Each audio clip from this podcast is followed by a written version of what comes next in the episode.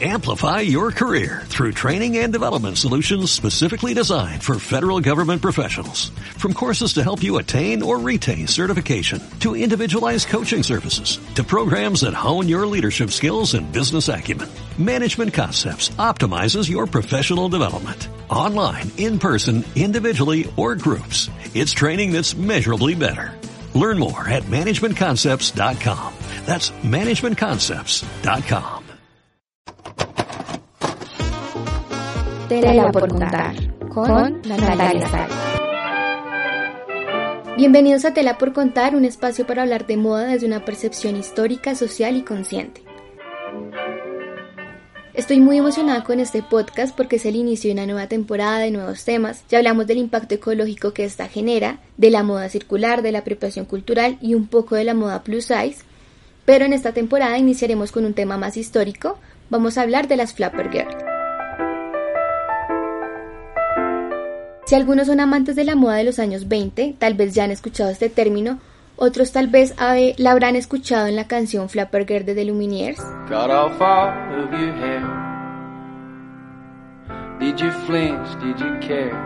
Donde dicen que Romeo y Julieta, en la silueta de un balcón haciendo os con un cigarro, esa es Juliet. Cito este fragmento de la canción porque flapper es un término que se usó en los años 20 del siglo pasado para identificar ese nuevo estilo de vida cultural y social que específicamente fue como una reinvención en la moda y en la moda de la mujer. En sí, flapper se le otorga a las mujeres jóvenes, adolescentes, aunque también al usarlo como flapping eh, se refiere al aleteo, y es este mismo aleteo que llevó a las mujeres a cambiar la historia y la moda para siempre. Tal vez algunos se pregunten por qué cité esta canción de The Lumineers y es porque este estilo de vida tuvo un gran impacto en la sociedad que las mujeres comenzaron a realizar actividades que antes solo eran como exclusivas para los hombres, como era el beber alcohol, fumar en público, trabajar y además que cambiaron su estética al vestir.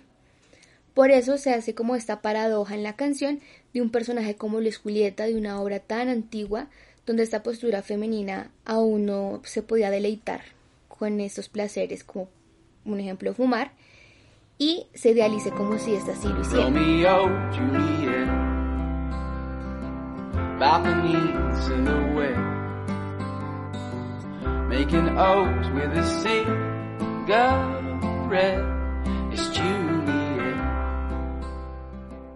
La esencia estética en este movimiento tenía una riqueza de accesorios, estas mujeres como tal en, la parte estética de la moda usaban vestidos sueltos, eran siluetas rectas y esta silueta recta era como si el ancho de la cadera del vestido tuviera la misma a la misma distancia y la misma medida del ancho de los hombros. Era una silueta que se le otorgaba a una mujer libre, a una mujer con un vestido que tenía movimiento y generaba una apariencia femenina sin tener que marcar su cuerpo como se estaba acostumbrada con, los corsets. Y eso sí, el vestido generalmente van bajo la rodilla, pero al sentarse, al caminar y al bailar, se dejaba a la luz algo de, de, piel que no era tan usual en esa época. Hay pequeños elementos claves para poder identificar este estilo y un elemento infalible son los flecos. Los flecos en las blusas, en los vestidos, tanto en la parte superior como en la parte inferior.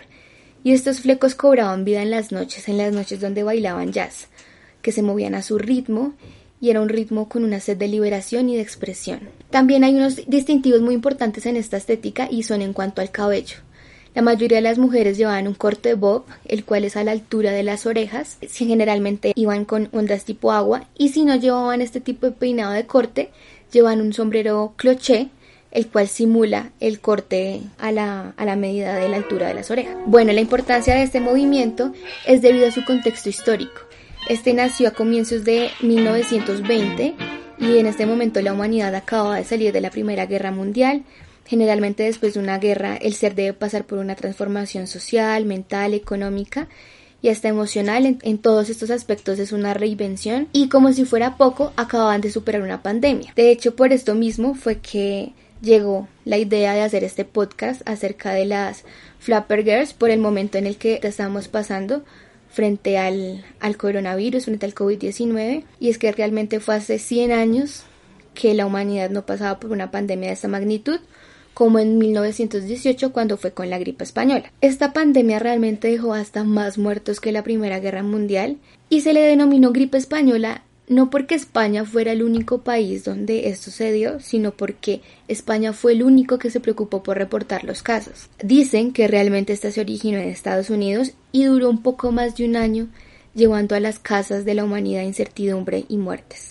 A consecuencia de todas estas tragedias, el ser tenía un hambre por la vida, por derrochar, por llevarse lo que pasara por su camino, por disfrutar el momento, y por eso estas mujeres decidieron explorar una libertad energética que gracias a esa liberación gozamos actualmente de diferentes derechos y placer. Un ejemplo de ello es que en 1920, mientras nacía y cogía fuerza este movimiento, en Estados Unidos se dio la aprobación de la enmienda 19, donde la mujer adquirió el derecho al voto.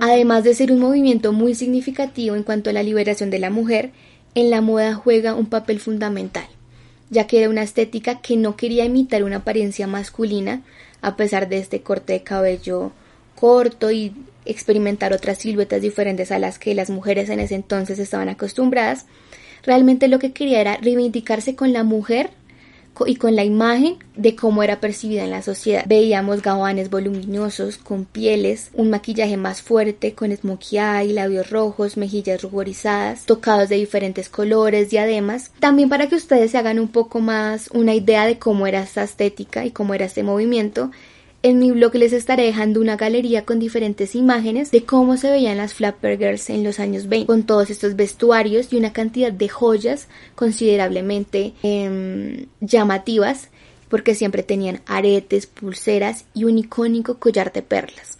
Ese collar tan icónico también lo veíamos en Coco Chanel. Este logró tener un mensaje social debido a su creación porque Coco Chanel decidió crear la bisutería esta creación fue en manos de, esta magnífica mujer en el mundo de la moda.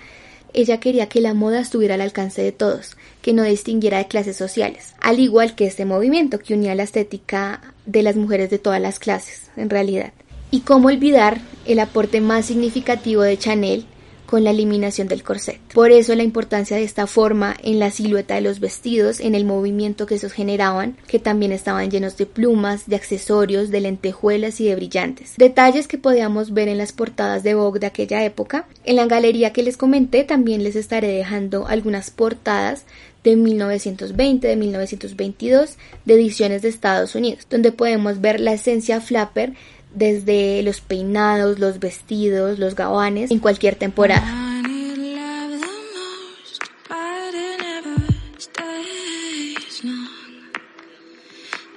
Este movimiento dejó una marca tan grande que como todo en la moda, las buenas tendencias y estéticas siempre vuelven. Diferentes diseñadores actualmente usan estas características como inspiración y también podemos ver diferentes obras, series y películas donde el styling es netamente una identidad flap. Uno de ellos es una serie muy reciente de Netflix, el cual es Las chicas del cable, esta serie española que fue estrenada relativamente hace poco, más o menos en el 2017-2018, y su ambientación es netamente basada en esta época de los años 20. Estas mujeres con ansias de trabajar, de conseguir su independencia, cada una en una dimensión diferente, dada en su contexto, en especial, o tal vez son mis favoritas, el personaje de Lidia Aguilar o Alba Romero, la cual con estos labios rojos y con una melena negra con ondas al mejor estilo Bob, o Sara Milán, la cual tiene una versatilidad en su personaje enorme, aunque no les quiero hacer spoilers si no han visto todos los capítulos y todas las temporadas, pero ella es una imagen clave de la libertad que quería conseguir una mujer de aquella época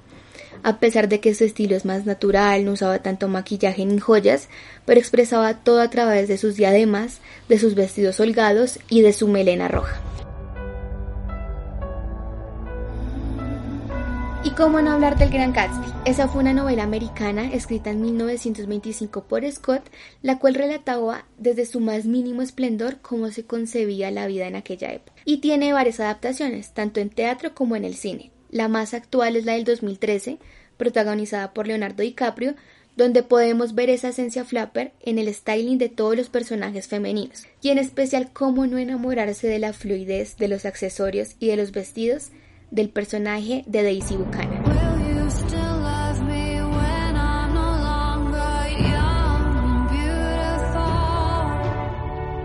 Esta película logró inspirar el styling en diferentes alfombras rojas, donde revivió esta esencia esta tendencia como lo ha sido con Katy Perry, con Nicole Rich y en diferentes alfombras, en especial la de Lana del Rey en el Festival de Cannes del 2013, ya que pues ella participó en la banda sonora de la adaptación de la película El Gran Gatsby.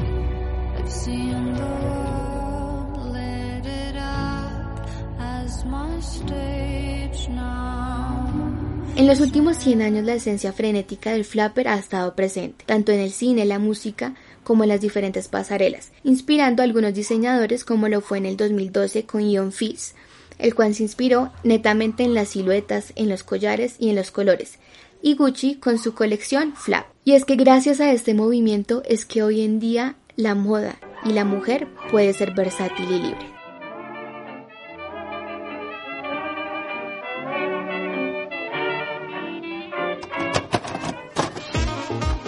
Tela por contar con Amplify your career through training and development solutions specifically designed for federal government professionals. From courses to help you attain or retain certification, to individualized coaching services, to programs that hone your leadership skills and business acumen, Management Concepts optimizes your professional development. Online, in person, individually, or groups. It's training that's measurably better.